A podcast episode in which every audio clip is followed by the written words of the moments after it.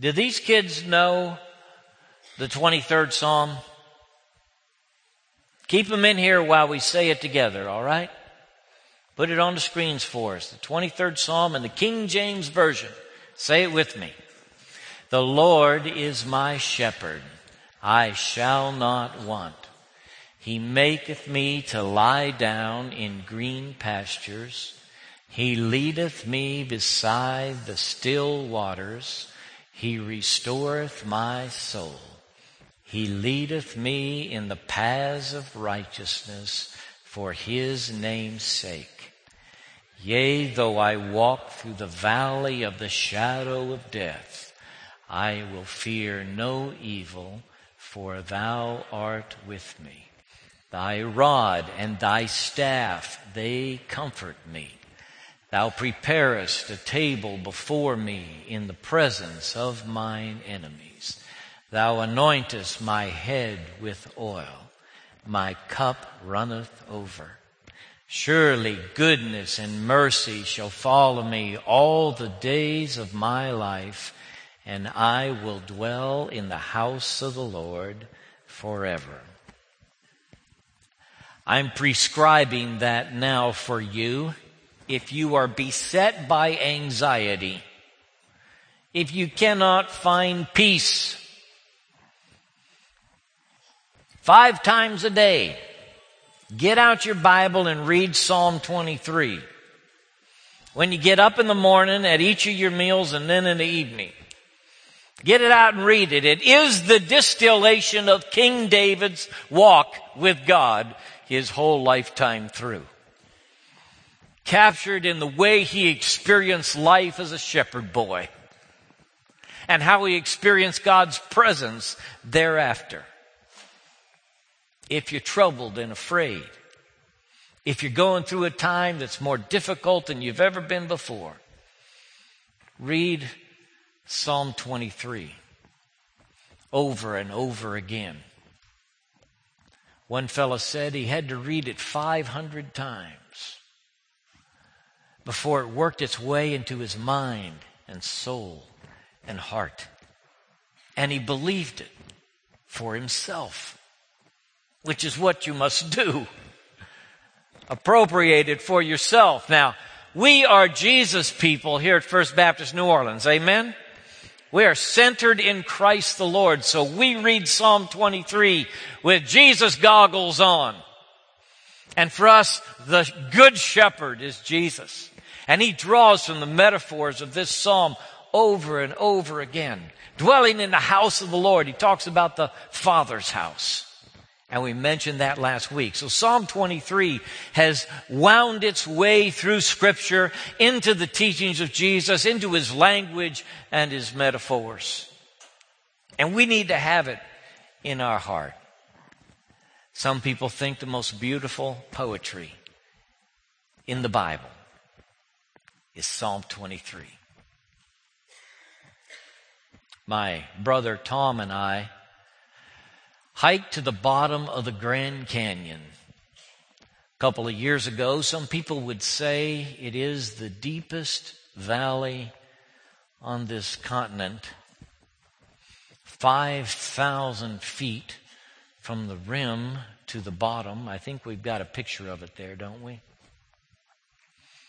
And it's beautiful in every aspect when you look at it from the top, when you see it from the bottom, if you go into the middle, which we did, and look at the canyon from its side, it's just an amazing work of art by the Creator God.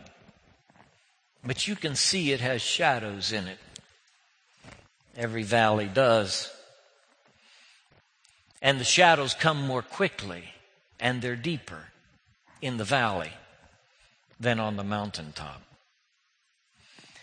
The Holy Land is carved up by canyons and valleys, peaks and ravines. When King David said, Yea, though I walk through the valley, he knew about valleys. Now, maybe you haven't walked through a valley here recently. Maybe you've driven through valleys. Sometimes you sort of get the same thing when you drive through a valley. But for David the shepherd boy, walking was the mode of transportation as it was for all those folks in ancient times. And they experienced valleys very intimately. They had to walk everywhere. And if they were walking on the ridge, it was brighter and there was breeze. And if they got in the valley, there was a shadow. Sometimes you're walking in the downtown area and you come into the shadow of a big tall building and a chill hits you because it's cooler. And you want to walk briskly and get back into the sunshine because the sun warms you up. There's a special valley right next to Jerusalem that David crossed repeatedly and it's associated with him. It's called the Kidron Valley. I have a picture of that too. And this is looking from the Mount uh, or from the uh, Garden of Gethsemane area south in the Kidron Valley. And you can see the rocks and the shadows there cast on the hill.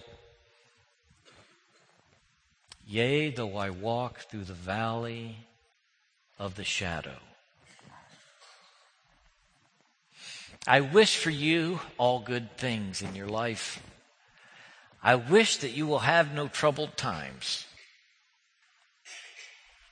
But the truth of the matter is, this valley that David mentions in the psalm is part of your life plan. You will walk through this valley with people that you love. And when you get there, you'll realize how dark the shadows are. You will walk through this valley yourself. Maybe only a few steps, maybe a long journey. This valley is in your future. Keep your gait when you get to this valley. I hope you're living in faith, walking in faith. Amen. You're trusting God today. Things are good. Life is good. You're on the mountaintop. God's presence is real. You're living in faith. I hope that you have the gait of faith about you. Because when you get to this valley, you're going to need to keep that walk up. You need to keep your gait. You need to practice it now. How you walk through the good times. How you walk through the small troubles how you trust God in the here and now, see Him, walk with Him, or intimate with Him, talk with Him, get into His Word. All these things are pertinent for you when you get to the valley of the shadow. David says, Yea, though I walk through the valley, because you keep your gait up. You keep walking. Sometimes we get into the troubled times of life and we want to change our gait. We want to run instead of walk. God, just get me through this thing. Let me hurry on along. When you get into the valley of the shadow, the images are not as clear as they were when the sun was shining clearly down your path. You might have walked through this area with no problem, but now there's a shadow there and you can't quite distinguish what's in the bushes and the rocks and on the mountainside. See, the valley of the shadow is a little scarier than the wide open space where the sun shines bright. When you hit the shadow, you don't know what might be lurking. That's why the road from Jericho to Jerusalem was famous for robbers who hid along the steep paths and waited for the unsuspecting travelers Think of it if you're by yourself and you're walking along in the rugged Middle East and you come to that valley where the shadows are. What do you do? The only way you can get from point A to B is walk. So you keep walking. Spiritually, you keep walking. A problem has come into your life. You keep walking, you keep your gait up. Keep trusting the Lord. Keep praying. Keep talking to Him. Something inside your head wants you to run from the disciplines you've learned and the things that you've done. Sometimes in the valley of the shadow, we get so disoriented, we stop talking to God. We stop trusting in His grace. We panic. We get afraid. David said, even though I walk through the valley of the shadow, I'll fear no evil, for you are with me. The disciplines that you practice now, the spiritual disciplines of prayer, reading the Word, worshiping with God's people, that daily time you have with God, this is what sustains you when you get to the shadow. And it's coming. So keep your gait. And keep your faith. Some people write about the psalm and say, it's just the shadow of death. Famously said, the shadow can't bite you. The shadow of a dog can't bite. The shadow of a spear can't stab. And in a way, I, I know that's true. But I don't think David is trying to communicate to us that the shadow's nothing, that it's easy, that it's harmless. I think David, who walks through the valley as a shepherd boy, knows better. There's real danger and trouble here. The shadow says to me, sometimes life gets hard and painful. And the light is not as bright as it's been at other times. Sometimes it's colder and darker. Can you receive this? It's not all even. The path laid out for you. So keep your gait and keep your faith when you hit the shadow. David says, Yea, though I walk through the shadow, because he knows he's talking now about the extremes of life. We have extreme sports and they're popular and the word extreme is out there a lot. Well, sometimes life gets extreme on you and you don't know how things can pile up like they have in your life and what test might come next and feeling like Job, you cry out to God and say, enough! Sometimes it gets extreme. That's what David's talking about. When life is hard and the challenges are tough. Yea, though I walk through the valley of the shadow of death. Now, I want you to live like you're dying in this sense. You know your mortality, but you're going to live every day full of the grace and joy of God. If not today, then what day are you going to enjoy God's grace and peace? If not today? Yesterday? Tomorrow? If not today? What day are you going to be walking with Him, singing the song, joyful of heart? Is there some era of your life that you're looking toward and thinking, when I get in that era, then things are going to be good for me and I'll finally have the abundant life Jesus said I could have? You're fooling yourself. This is the day for you. Every day. Today's all you got to enjoy the abundance that He promised.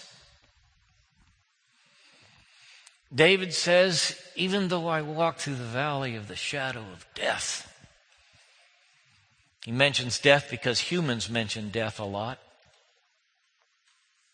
It's just part of our language, part of our experience. It's in our art. Heavens, our church is located right next to this huge cemetery. The most visible cemetery in America, somebody said. One person asked me, does that creep you out? no, it doesn't worry me to be next to a cemetery. I kind of like it. Sometimes I just take a detour. Do not tell the cemetery people this. And I come to the church through the cemetery. Just so I can kind of look around, see the tomb, see what's happening. You know there's a tomb out there that says Robert Como on it. In big letters. I took a picture of it with the church behind, showed it to Robert. Yeah. I have country preachers that say, now we have a cemetery next to our church. I tell them, you call that a cemetery? Let me show you a cemetery. Some people, sometimes people come running out of the seminary, cemetery to the church. Excuse me with that.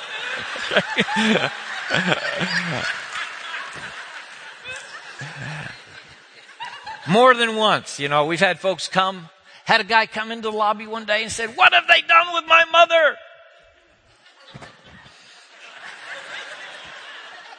We had to go with him to the grave. For some reason, the body had been exhumed. So we had to work through that and find out where it was. We've led people to Christ who fled the cemetery, broken and tearful. The shadow of death falls upon your life and you start looking at things.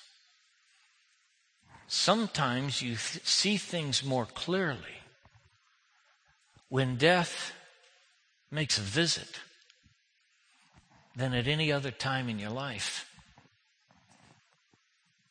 Life is sort of reduced to its basics in the valley of the shadow. The real stuff, not the fluff, not the frills. The real stuff about life starts coming to the surface.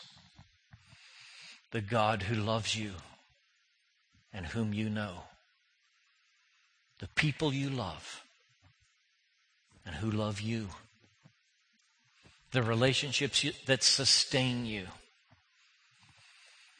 These are the things that in the shadow stand tall.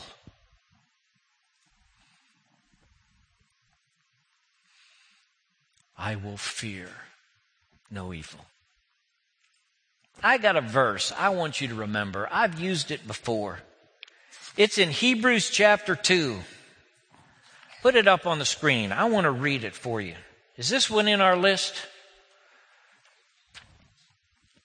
This is 2 14 and 15. Since the children have flesh and blood, that's you and me, okay? Since we have flesh and blood, he, that is Jesus Christ our Lord, since the children have flesh and blood, we are mortal. We live and die he too shared in their humanity. So that by his death he might destroy him who holds the power of death. That is the devil. And, look at this line, free those who all their lives were held in slavery by their fear of death. He took on humanity and died to free those who all their lives were held in bondage by their fear of death. Are you afraid of death? I meet sometimes people who say, I'm not afraid of death. It's dying that worries me. I understand that. I do. I understand that. This is what David says. If I walk through this valley, I fear no evil. I'm not afraid. I'm not afraid in this valley. No evil. There's nothing in the valley that can terrify me. David wrote these words before Jesus came and died on the cross, yet he had this sense that even in this valley, the hope that he had in God is unchanged. The faith that he walks with his whole life through is secure. He does not need to be afraid. He ends this psalm with this magnificent crescendo. I shall dwell in the house of the Lord forever. He wasn't worried about the valley of the shadow. He wasn't going to fear it. It wasn't going to make him run or freeze paralyzed. I fear no evil. Why? This is where Psalm 23 turns into a prayer. For the first three and a half verses, you read through and he's talking about God in the third person. The Lord is my shepherd, I shall not want. He leads me, He makes me lie down, He restores my soul, He leads me in paths of righteousness.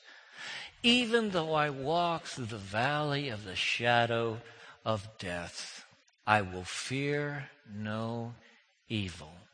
And then he says, Not, for he is with me. He says, For you are with me. This is the first time in the psalm that he's used the second person. And suddenly, he's not just talking about God and what he's done for him, he's talking to God. The valley of the shadow will do this for you. If you're always talking about God in the third person, he does this and he does that. The valley of the shadow will turn your third person into second person, your observations into prayer.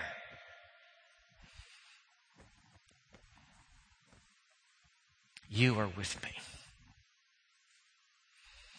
Keep your gait. Keep your faith. Keep your friend. What a friend we have in Jesus. All our what? Sins and griefs to bear. What a privilege to carry everything to God in prayer. In the tough times of life, you need to talk to God. Use the second person. You are with me. It's a confession, is it not? He's talking to God now and he's saying, You are with me. He knows he's with him in all the activities of life. He knows it up here mentally. And then he says to God, Your rod and your staff, they comfort me. Now, I'm trying to think, and I went through this psalm thinking about David as a sheep, all right? The Lord is my shepherd. And it's easy to see him as a sheep when the Lord makes him lie down in green pastures and leads him beside the still waters.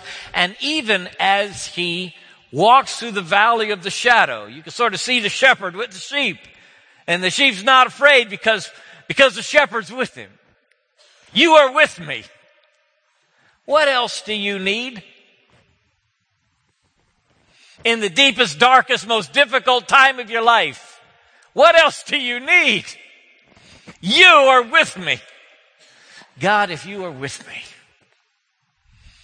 if you will just stay with me. Jacob made this prayer when he was he was tearing out into the wilderness afraid somebody was going to hunt him down and kill him. And he laid down on that wide spot in the road that we now call Bethel, had a rock for a pillow. And he saw the angels ascending and descending on a ladder to heaven. And he woke up and he said, the Lord's in this place. And I didn't know it.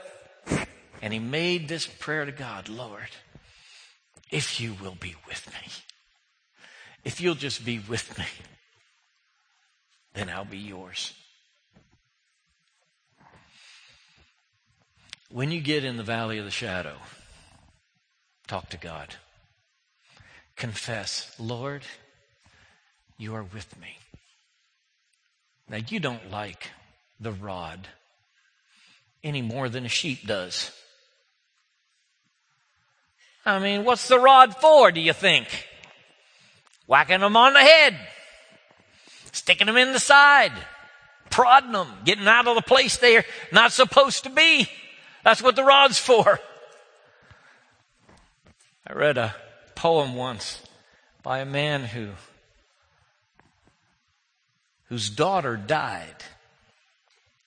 And I would never have confessed it this way, but he said he sought God on all the avenues and canyons and valleys of life in the cities. He looked and, and God wasn't anywhere to be found. And then his daughter died. And he concludes the poem with this Lo, as I bent beneath the rod, I looked up, and there was God. And for this man, and for others in my experience, the deepest hole you can imagine in a journey of life, the darkest valley with the coldest shadows in it. This is the place where, bent beneath a rod, he found the God to whom he committed his life thereafter. So if you are in a narrow place, a difficult place, why not turn to the God who is always with you and trust in him and let God make your extremity his opportunity for a change in your life. Your rod and staff, they comfort me. Sometimes you don't even know it. The comfort that you're getting from the God who cares for you in the painful places of life. And David continues his prayer, and I still imagine him in the valley, walking through the valley as a sheep with a shepherd anointed with oil. Cup running over. Surely goodness and mercy following me. You know you need goodness and mercy both, don't you? Particularly in the valley, all right? The goodness of God is the stuff you don't deserve that He gives you. And the mercy of God is the stuff you do deserve that He doesn't.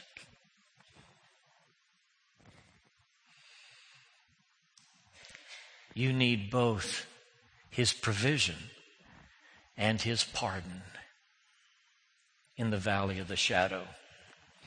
I've been in the valley of the shadow enough as a pastor that I know when you get there, you often feel guilt. Your loved one dies and you reassess your relationship and the things that you said and how you provided or didn't provide for them or where you were, the distance between you, and suddenly there's guilt in the valley. I guarantee you, when you make your journey through the valley, this valley that's on your life plan, you're going to need to know the mercy of God.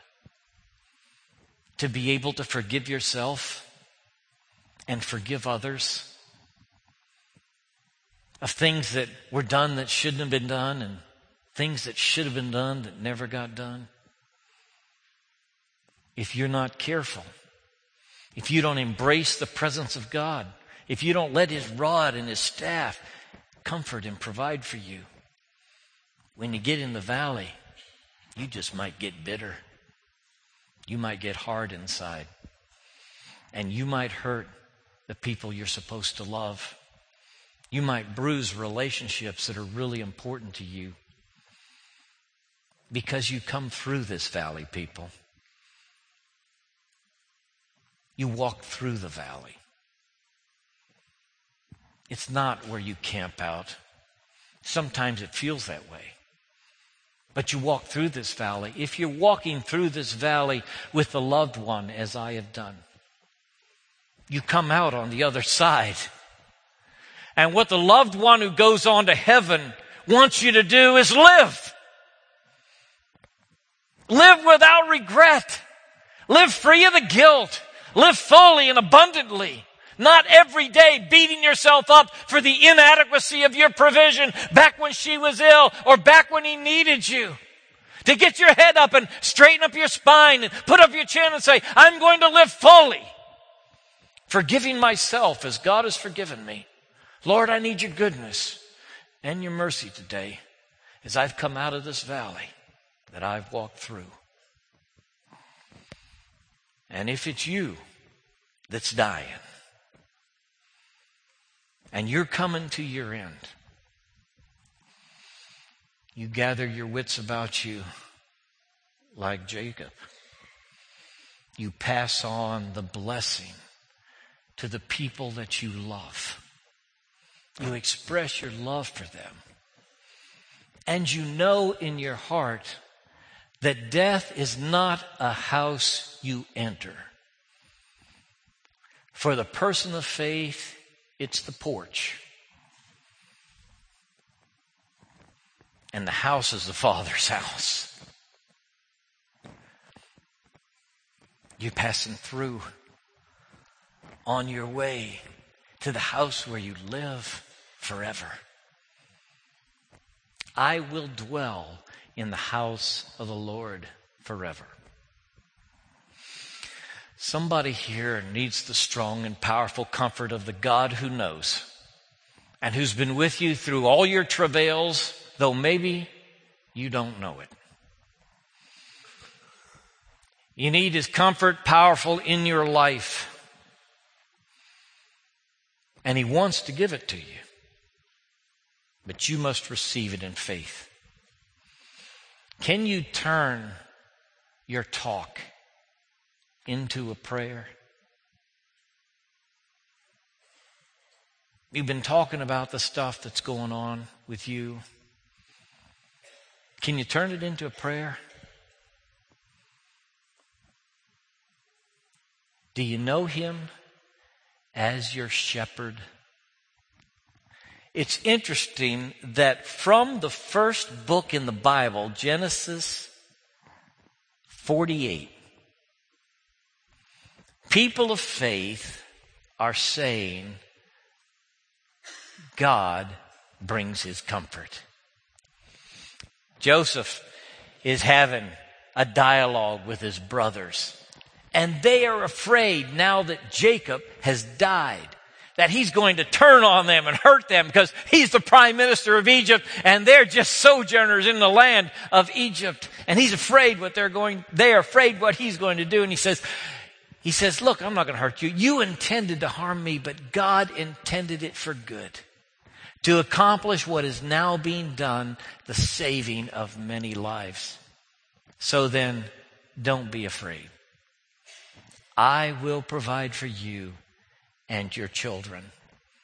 And he reassured, that is, comforted them, and spoke kindly to them. I wanted you to see that this word is the same word that's used in Psalm 23, where the psalmist says, Your rod and staff, they comfort me. They reassure me. They settle me. They secure me. God wants to put your feet on solid ground in the middle of the valley you're walking through. Give you an assurance of His presence, that He's at work in your life and in the life of your family, that He knows the plans He has for you, good things He's going to bring to you, plans for peace and a purpose. He wants to bring you through this valley in faith. Sometimes you get in the valley and you say, Where is God? And then you realize He's carrying. He's carrying you. That's how you're sustained by His grace.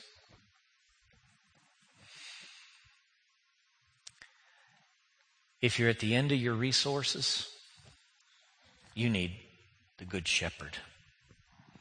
If you're confused and don't know what to do next, you need the Good Shepherd. Jacob said, God has been my shepherd my whole long life. David said, The Lord is my shepherd. You say, How do you find God as a shepherd? How can that be real to me? How, that, how can I know that in my heart? You come to God through faith in Jesus Christ. That's how you come. It's Jesus who said, I am the good shepherd. The good shepherd lays down his life for the sheep. I so want you to know the good shepherd. Not know about him, but know him. Not just talk about him, but talk to him. Have a relationship with the one who made you and loves you and is drawing you to himself even today.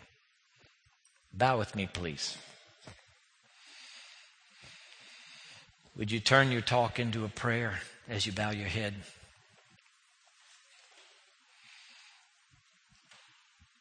Turn Psalm 23 into a prayer. Confess it to Him.